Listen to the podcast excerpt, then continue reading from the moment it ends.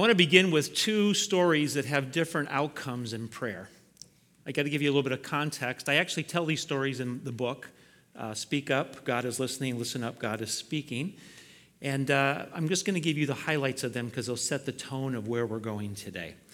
Uh, my wife and I and our three kids were missionaries in Mali, West Africa. We were assigned there for 10 years. In the last four years, I was the field director, and so we uh, were on some of the most dangerous and difficult roads you could ever be on. So we came back to the United States after five years, thinking we're coming back to this place of safety and comfort. And we were having a family reunion in Bethany Beach, Delaware, place that you guys really like a lot. And uh, we were get back with our family after five years, not being with cousins and uh, extended family. And the third day in from being back from Mali, I was out running at about six in the morning, and a car going 50 miles an hour, the driver fell asleep, went off the road, hit me. I was flipped into the windshield. I went 30 feet up and 70 feet out. So I'm literally a miracle here today. Um, I was pretty banged up. I did land in front of a community that was called the Preserve in a bunch of juniper bushes. So that should tell you something about the humor of God. Not only will he hit you with a car every once in a while, he'll do it in such a way to remind you that he's right there with you in that process.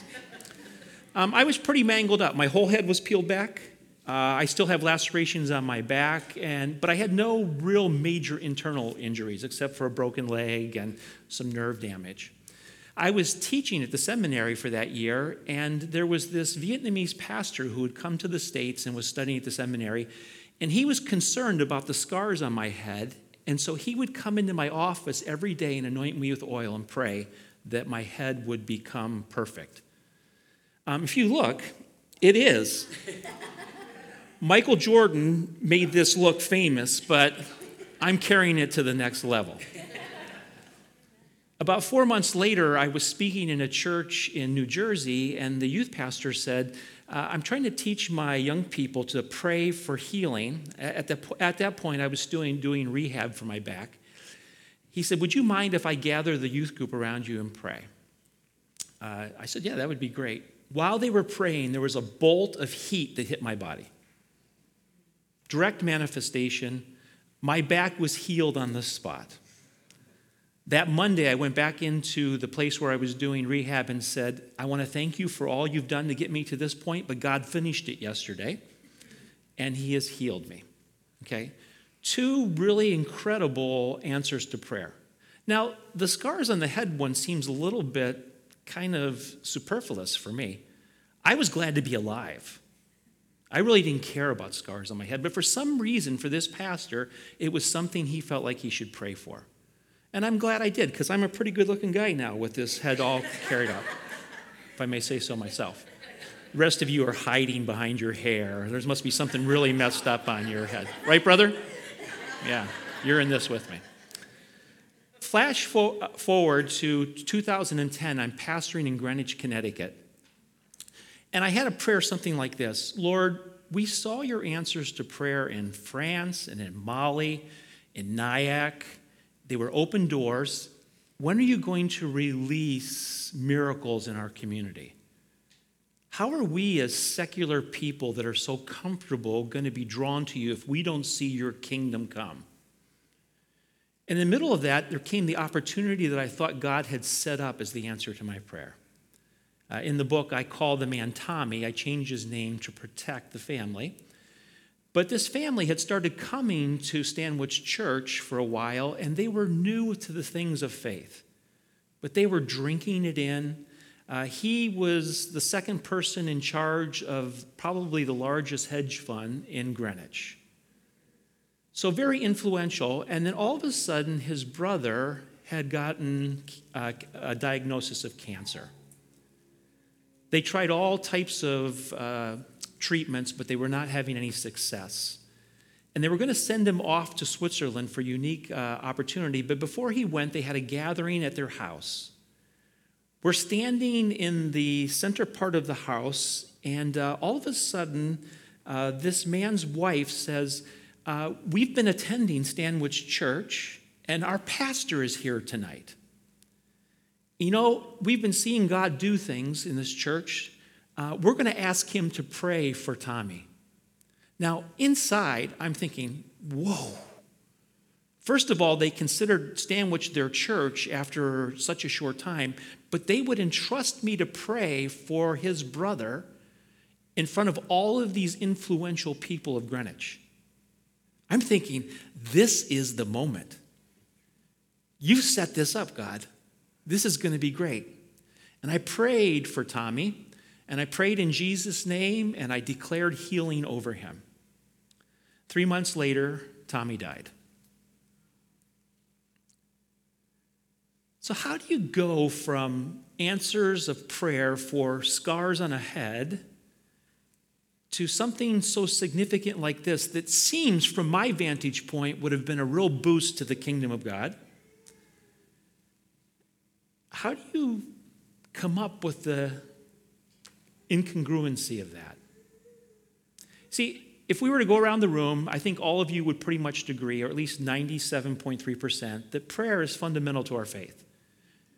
If I said to you, How many of you think you shouldn't pray? I doubt you would raise your hand. Um, if you get sick in the next couple weeks, I know you won't raise your hand because desperate people pray.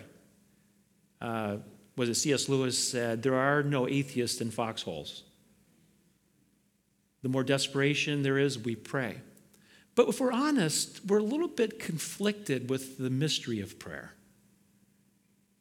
How do we pray? I mean, Paul actually says in his letter to the Romans, um, we don't know how to pray, so the Holy Spirit prays through groans through us. How much is enough? Do I get to a tipping point in prayer where the things I'm looking for actually come into place? How much faith is required? If it's faith as a mustard seed, as Jesus said, is it just naming it enough?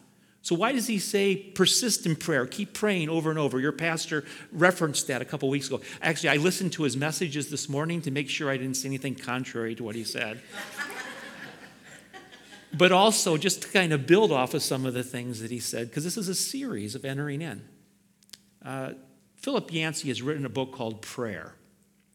I like Philip Yancey because I'm one of those people, the cup's uh, half full. In fact, my wife says I don't even see the cup, it's always flowing over. I, I just believe all the time. But some of us are half empty people, just the way we're fabricated, our personality and our life experience. Philip Yancey is a half empty person, so he really rounds my faith out well. I read him all the time because it helps me get balanced in my life. He says this I have such a struggle with prayer because I can be in church and somebody will give a testimony about how God provided a parking space for them. And then we pray for a five year old who never gets healed. How do you deal with all these things? But then Yancey comes to this conclusion there's one significant reason to pray. Jesus prayed. And if Jesus prayed, it would make sense that we would pray. Uh, this morning, I want to look at a passage that I think sets up this idea of the importance of prayer to Jesus because we are in the Jesus way. And if we're going to walk the Jesus way, we need to walk the Jesus way. And he prayed. So let's go to the passage. It's Mark chapter 9. If you have your Bible, you can turn in it. We'll spend some time here. I think it'll be uh, projected for you behind me. So if you just want to watch or if you'd prefer to look on your device or your Bible, this is the passage. Beginning in verse 14. And when they came to the disciples, they saw a great crowd around them and scribes arguing with them. And immediately all the crowd, when they saw him, were greatly amazed and ran up to him and greeted him. And he asked them, What are you arguing about with them? And someone from the crowd answered him, Teacher, I brought my son to you, for he has a spirit that makes him mute. And whenever it seizes him, it throws him down, and he foams and grinds his teeth and becomes rigid. So I asked your disciples to cast it out, and they were not able. And he answered them, O faithless generation, how long am I to be with you? How long am I to bear with you?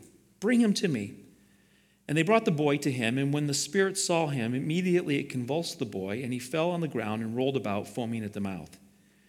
Jesus asked his father, How long has this been happening to him? And he said, From childhood. and it has often cast him into fire and into water to destroy him. But if you can do anything, have compassion on us and help us. And Jesus said to him, If you can, all things are possible for one who believes. Immediately, the father of the child cried out and said, I believe, help my unbelief. And when Jesus saw that a crowd came running together, he rebuked the unclean spirit, saying to it, You mute and deaf spirit, I command you, come out of him and never enter him again.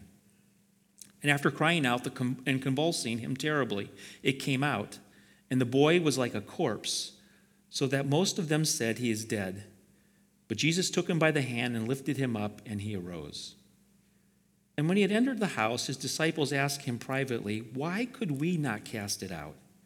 And he said to them, This kind cannot be driven out by anything but prayer.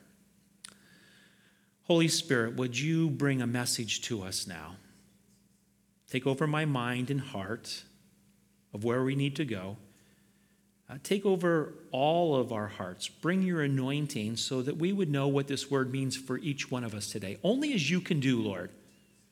Take one word spoken by your servant and transform it for all of us to receive. We look forward to what you're going to say. In Jesus' name, amen. Uh, when I preach, I like to teach as well, so I want to put this into context a little bit for you. Mark, the gospel according to Mark, is one of the four gospels that we have in the New Testament Matthew, Mark, Luke, and John.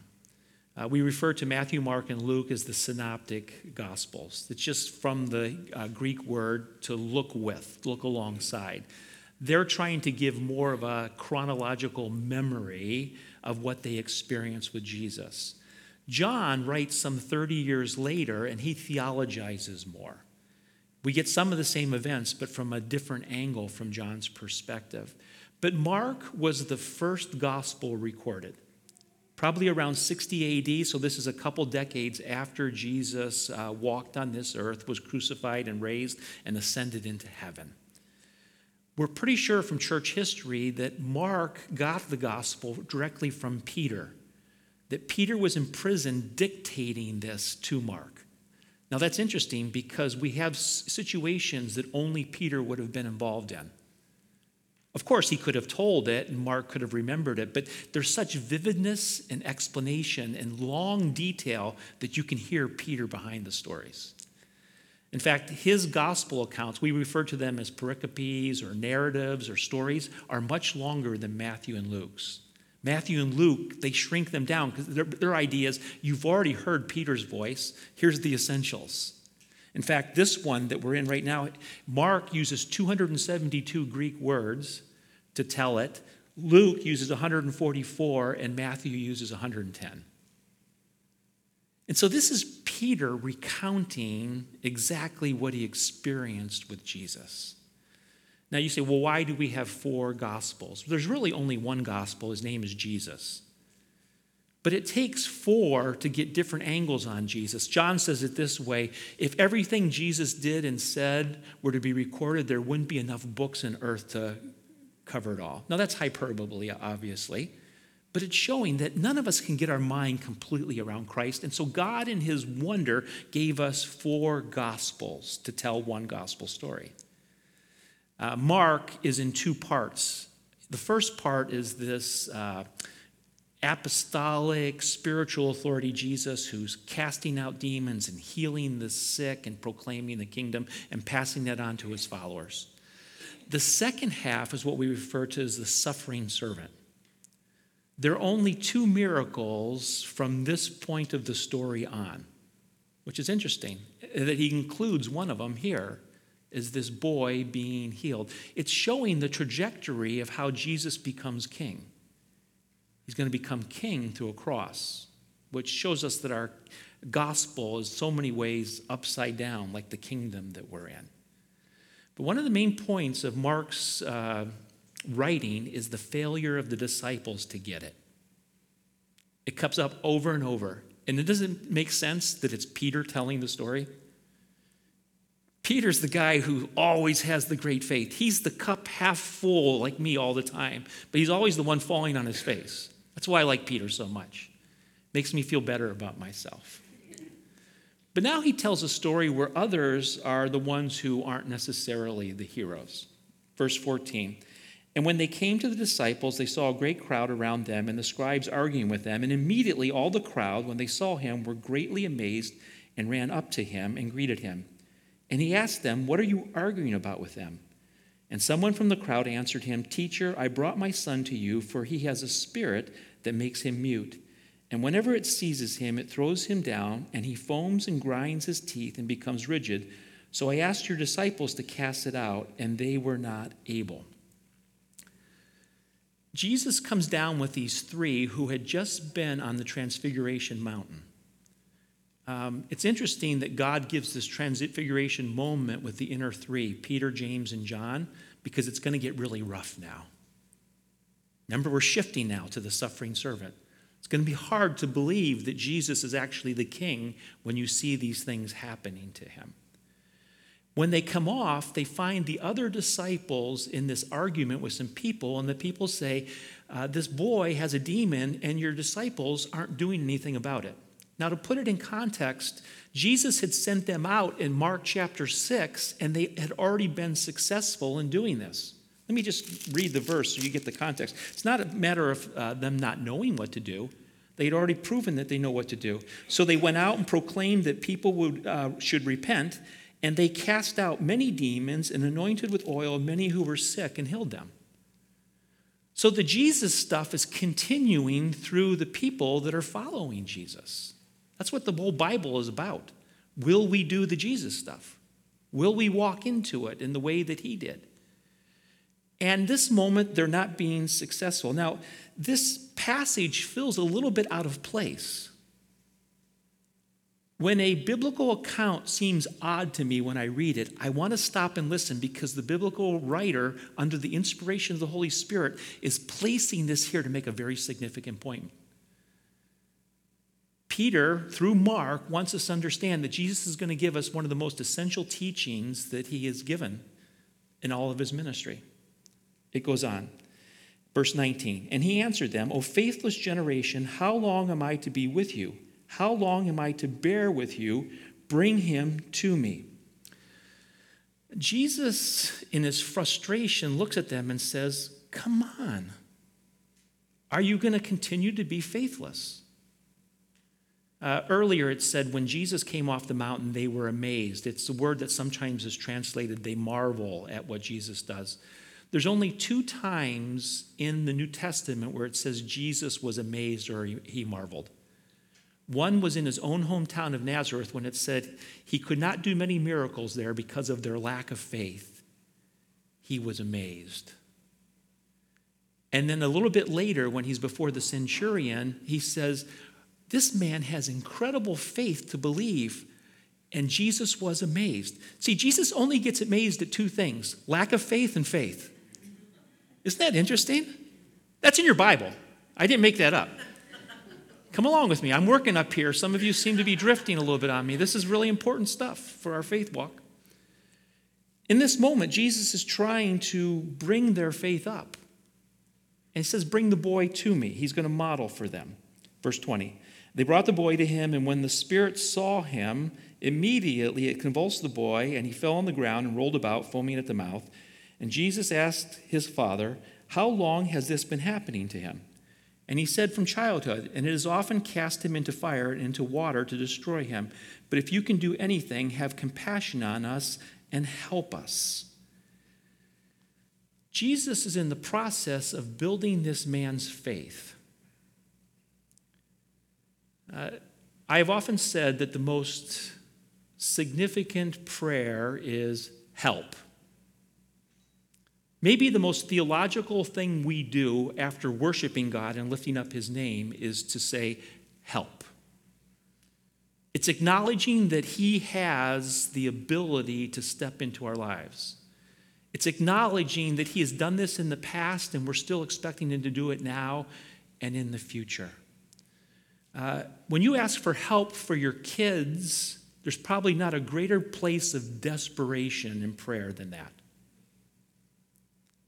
When I've seen my kids, uh, my twins are 35 now, and my youngest son is 33, but at different stages in their life, when I've seen them in trouble, my prayer has become desperation. Pastor Brian said it a few weeks ago or, or last week. I don't remember. I listened to both messages today, so it's all conflated for me. But he said it's very hard to pray when you're in so much comfort, right? It's not intuitive to pray when everything is going well. But when you're in desperation mode, especially for your kids and your grandkids, there's a pleading, almost a bartering before God. You'll say anything. Lord, I'll even go to Africa. Someone got that one. That's good. Come on, folks, come with me. Keep coming. Um, two years ago in March, my grandson, my first one, Charles IV, I'm Charles Andrew Davis III. My son, to honor me, called him Charles Andrew Davis IV. It's quite a legacy statement. If you talk about wanting to finish the race well, when you have someone named after you, uh, you want to finish well. Uh, two years ago, we got the phone call uh, there's a mass on Charles's brain. You better come home, Dad and Mom. Turned out he had a malignant cancer tumor at the base of his brain. Led to a seven hour surgery, four rounds of chemo, five months in the hospital. We almost lost him several times. You want to talk about desperate prayer. I wasn't just praying for him, I was praying for his parents. I was pleading with God. Uh, he had a one month old brother at the time. Ingrid and I became the primary care for his brother Grant for six months so the parents could be in the hospital. Ingrid would put him in that little Bjorn and walk around. She said, I, I didn't even know how to pray. All I could do was praise. I would text everyone in the morning that I knew who would pray for me. And she says this line, which I really love My tears were liquid prayers. This man is absolutely desperate before Jesus. Can you help us? Jesus' response is great. And Jesus said to him, If you can, all things are possible for one who believes. See, Jesus keeps building the faith. We don't always get what we want in the time we want. I think I heard your pastor say that as well. But there's that aspect where the Lord is building our trust and confidence in Him. Jesus only, as we sang it here today. Immediately, the father of the child cried out and said, I believe, help my unbelief. What humility. I believe, help my unbelief. And when Jesus saw that a crowd came running together, he rebuked the unclean spirit, saying to it, You mute and deaf spirit, I command you to come out of him and never enter him again. And after crying out and convulsing him terribly, it came out, and the boy was like a corpse, so that most of them said, He is dead. But Jesus took him by the hand and lifted him up, and he arose. This is the hard part for us as secularists as people who have been pretty much raised with a naturalistic worldview, we don't think in spiritual terms and we're not aware of all the spiritual movings that are happening around us.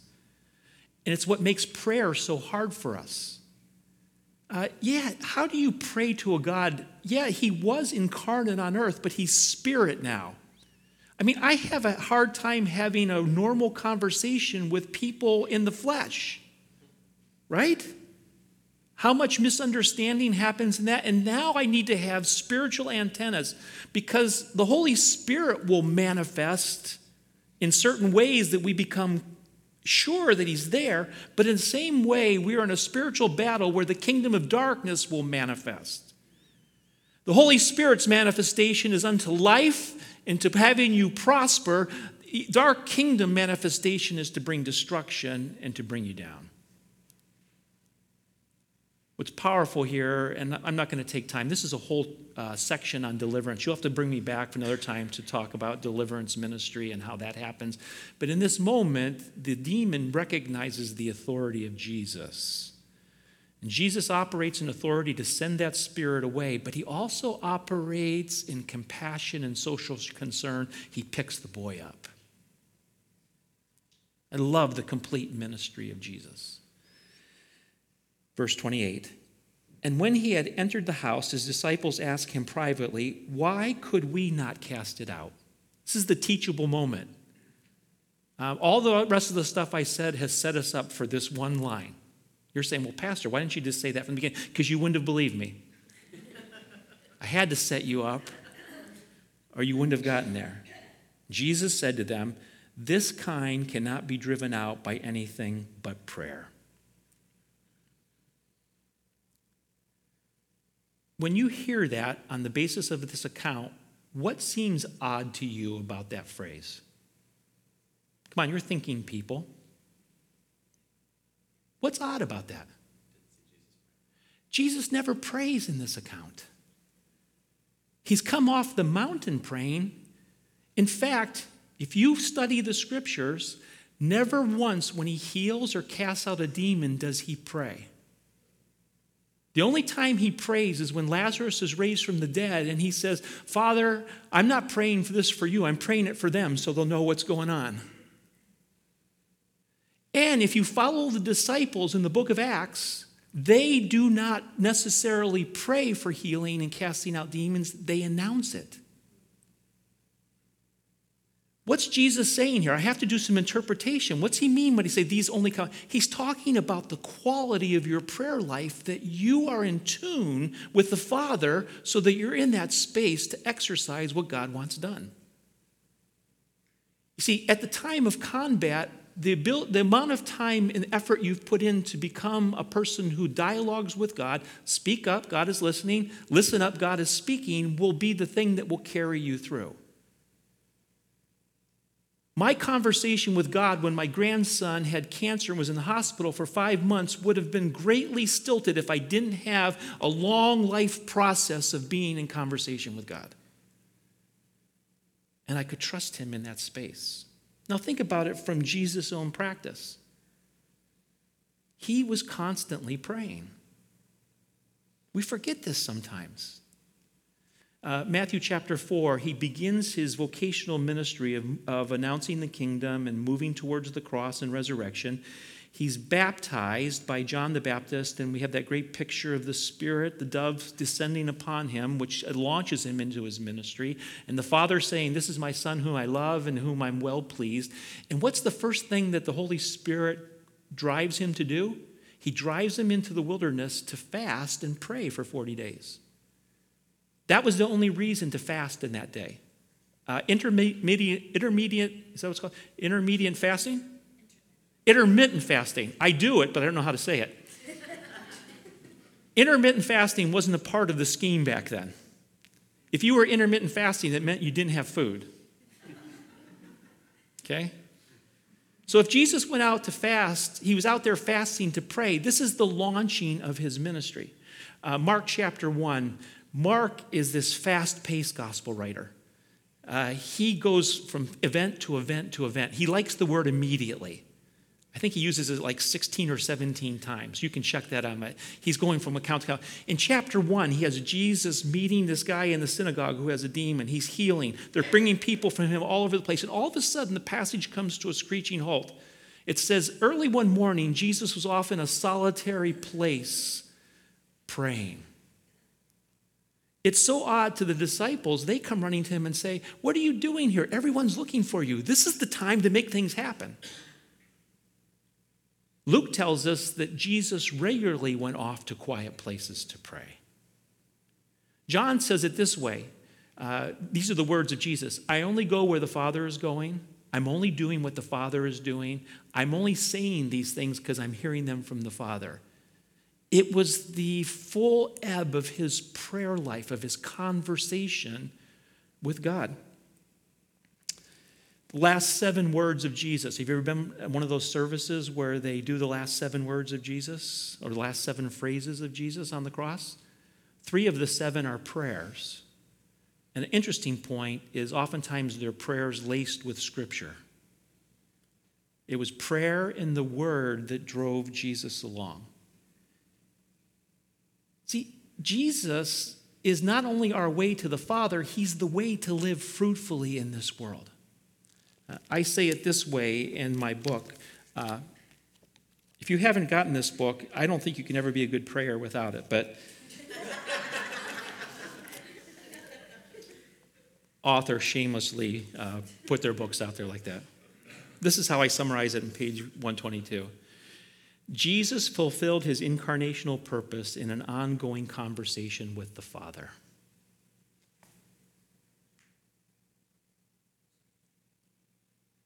God is speaking all the time. We need to have the antennas to know when He's speaking. I always love to be with the people of God to worship, but I got really juiced this morning when the first song that the worship team had selected was the song that I put on my car to drive over here today. God so loved the world. Oh, I love that song. I was just introduced to it two weeks ago. And on the way here, I heard the Lord say, Listen to that one. And then when they started singing, I'm going, God, you're going to say something today. He's speaking all the time. We just need to have antennas. That comes in the, con- in the process of being in conversation with Him. Okay, what's my so what? I'm going to land this plane. Prayer is the most significant place where you partner with God in this world. I would add this prayer and the Word. Because when I pray the Word, it keeps me from getting off on a lot of different spaces. Prayer is where we develop the relationship. Karl Barth, who was an amazing theologian, says you can't really get to know God without praying. Are you married? Good, you're sitting awful close. This would have been very embarrassing if you weren't. How have you gotten to know each other? Speaking, doing life together. Today is my 40th anniversary with my wife.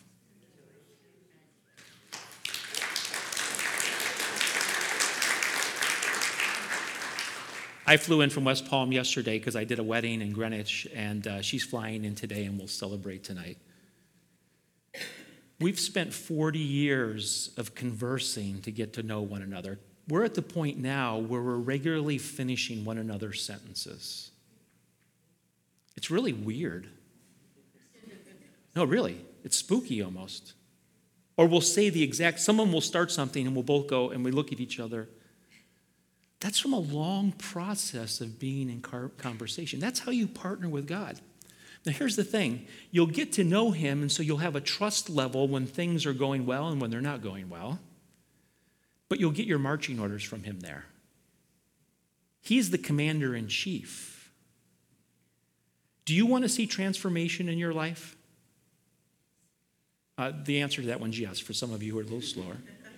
Okay, if, even if you don't want it for yourself, do you want to see transformation in your family's life? Your neighborhood? How about our country? Anybody happy about our country right now? No. That's a holy discontent. That's not just griping. It's a discontent that we're no longer kind people and working together. How are we going to see these kinds of changes and transformation? It's going to come by being in prayer so that we know God's assignments to be engaged in the kingdom. Was that me? In Jesus' name, get out of here, whatever you're trying to interfere. You don't mess with these people's lives, they belong to Jesus. The now what is that you're going to have to make prayer a priority. Your pastor mentioned it was a discipline in one of his messages. Anything that you do well in life, you do by doing it over and over and over again. People are surprised by this, but I played basketball in university. I was obviously the point guard. I was the shortest guy always on the court. Um, but being low, I never turned the ball over. Uh, I was really good on defense. That's what got me on my team in university. The coach just kept me, and basically the idea was don't turn the ball over, get it in the people's right hands, and play defense. But he said, You know what? I want you to have a little more threat so that people don't just drop off of you. I didn't have a very good jump shot. He goes, I want to teach you a jump shot. And so for the first 10 weeks of the fall semester, I would meet him at 6 o'clock in the gym, and he would have a video camera there, and he would video me shooting hundreds of jump shots so that I could see what I was doing wrong and be able to collect the form. And I got it to the point where I could just hit just about anything. I went from having a terrible jump shot to having a very good jump shot. Today I'm 62 years old and my kids groan when they play horse with me because even though I can't jump, I still have the muscle memory. And you give me three or four practice shots, and I can sit there and I can drain jump shots from 25 feet. Just while, if you want to go outside afterwards, I'll show you how this works. Even in my dress shoes, I can show you how this works. How did I get there? It was practice after practice after practice. Prayer is the same way. You just need to practice it. Now, here's the cool thing in the beginning, it feels like a discipline because it's, it's, uncomfortable, especially those of you who didn't grow up in faiths that, that allowed you to pray or modeled it for you. But after a while, it becomes a habit of grace where you don't even have to discipline yourself in it. It becomes the overflow of what God's doing in you. It becomes such a rich experience. Okay, I want to give you some really practical things to bring it home. They're in the book. I really recommend you read the book. Just trying to keep you with me. Stay with me. Four practical things. First is this we live in a, a world of noise that makes it almost impossible to hear from God on a regular way, basis. How can I know God's assignments on the street when I'm walking with my phone in front of my face all the time? How can I tune my ear to hear God when the first thing I do, I get up and I look at my email or my Instagram or my face? We have so much noise. Uh, I'm a classic rock guy. Great band you guys got here. That was really good today. But I, I'm from the classic rock era. Sometimes the Lord says, Would you turn that noise down? No, he doesn't say noise because he likes rock and roll too. Jesus lives in me. I love rock and roll, so Jesus loves rock and roll. But he'll just say, Turn that off for a while because I want to talk to you. I have some things that I want to tell you. We need to purposely cut the noise out of our lives. Uh, your pastor called us a distracted generation. We are. We need to get undistracted. Second practical point have a non negotiable time where you meet with God. Now, I have this, what's considered a disease to some people, but it's a blessing for me. I don't need to sleep. Um, I live on five hours of sleep. Doesn't matter what time I go to bed, the Lord wakes me up five hours later. Uh, sometimes my wife will say, Well, it's nine o'clock, let's go to bed. The grandkids have worn us out. And I said, You just know that I'm leaving this bed at two in the morning if we do that. That's fine but that's just the way it's going to be. But God has had my attention in the morning for over 40 years. My extended family will say, Chuck, how come these things keep happening to you, these God moments? I will put it back to this it's because I pray. My ears are tuned to what's God. Think about it. Of all the things the disciples could have asked Jesus, what's the one thing they ask him? Teach us to pray. I would have said, Can you teach me how to do that walking on water thing or turning water into wine or something else? Why did they ask for teach to pray? Because they knew everything else was flowing from that prayer life. Thirdly, write your prayers out. I've been journaling for since 1985. Now, I like to write, so it's a comfortable thing to me, but in my journals, there'll be a date, there'll be an opening prayer that I write to the Lord, the passage that I'm studying at that time, maybe an author that I'm reading, and a prayer to finish up. Uh, I'm in this new habit that I've been doing for the last maybe 15 years. The Lord will tell me what year of journal I'm supposed to read from the past. This year, He said, read 2005. So I just finished reading through my 2005 journal. You know what? Writing the prayers down, it reminds me of how God has answered prayers that I forgot about long ago and that I can trust Him. There's actually a word in here. Uh, I was teaching at the seminary in 2005, and one of my students, you can see, scratched a note of prophecy during the class and gave it to me. And I put it in here and I kept it as a, as a sign of what maybe God would do. When I read it, everything in that prophetic word has come true in the last 10 years. I scraped up her old email, hoping she still had it. And I sent her a message, and she said, Oh, Pastor, thank you for sending this message. It reminds me there's some things that God has spoken over me that I need to finish up.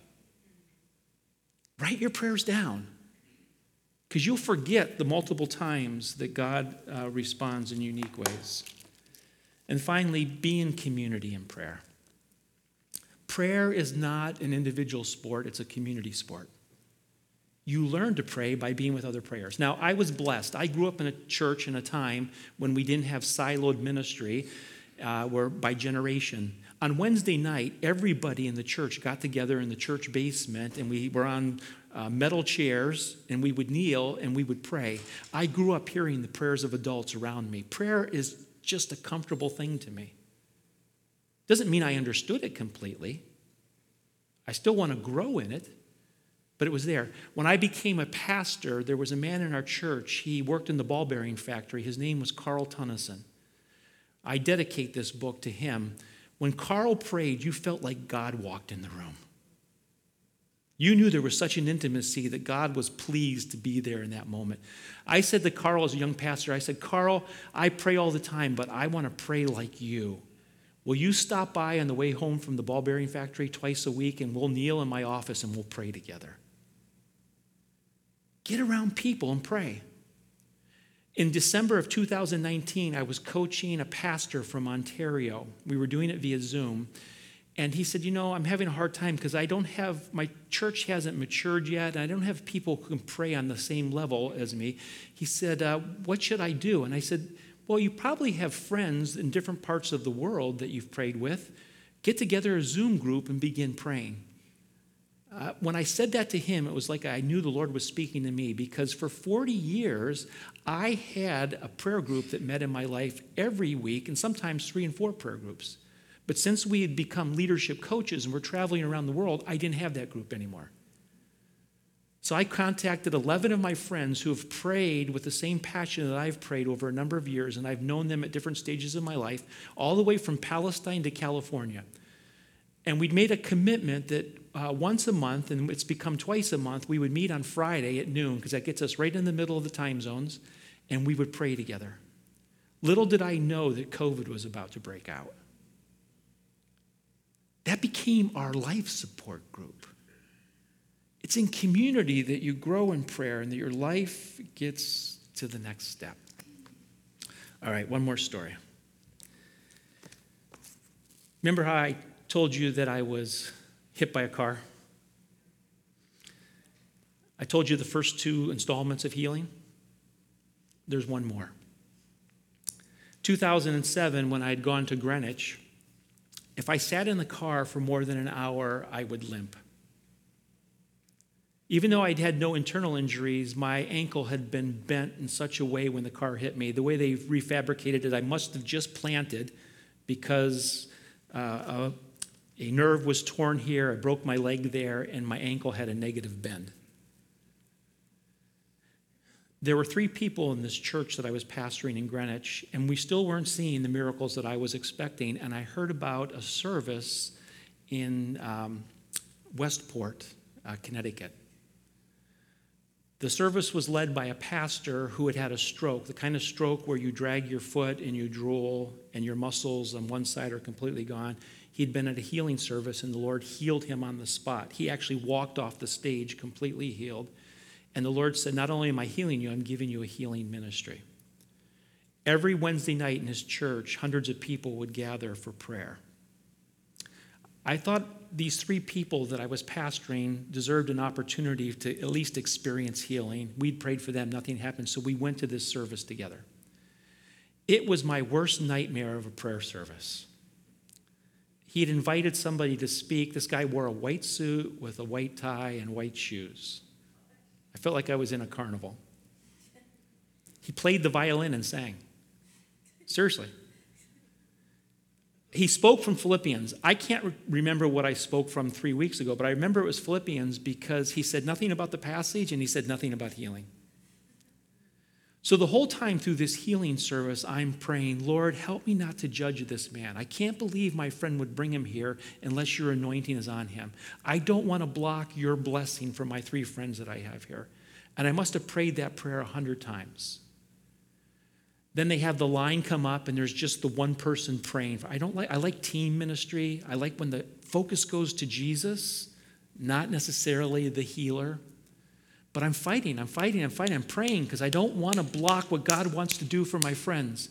In the middle of it, this guy goes, Hey, there's someone here who has a leg injury. And I'm going, Yeah, there's like 200 of us in here that have leg injuries. So I'm not really bubbling with faith right now. he says, It's your left leg. No, he's looking like this. No, it's my right leg. Then he says this You were hurt in a running accident and you've been wanting to run. And I said, God, that's my healing. And against all of my lack of faith and grumbling in those moments, I went forward, and God, in that moment, healed me. I have not had any problem in my ankle since then. Twice, the pain has come back, and I've said to Satan, You cannot steal my healing. Jesus gave that to me, and it's for his glory. You can't have it back. See, sometimes even when we're not listening, being in community, somebody will hear for us, and they'll be the one that will amaze Jesus, and they'll have faith, and God will break through. This all happens in a community of prayer. Pray. I don't understand prayer any more today than I did when I started. In fact, I probably understand it less. There's more mystery to me in prayer than ever but I pray more than I've ever prayed. And that prayer is speaking to God, but also listening to Him. Lord, I really sense that you're doing something in this body. There are people here that are hungry for you. We're all at different levels of this journey of prayer. If someone's at zero in prayer today, take them to one. If one of us is at five, take us to six. If some of us are at 10, explode beyond what we ever seen possible. All we ask, Lord, is that as we converse with you, that Jesus would be lifted up, you would change our lives, you would transform our communities, and that you would heal our nation. We offer ourselves to you in Jesus' name. Amen.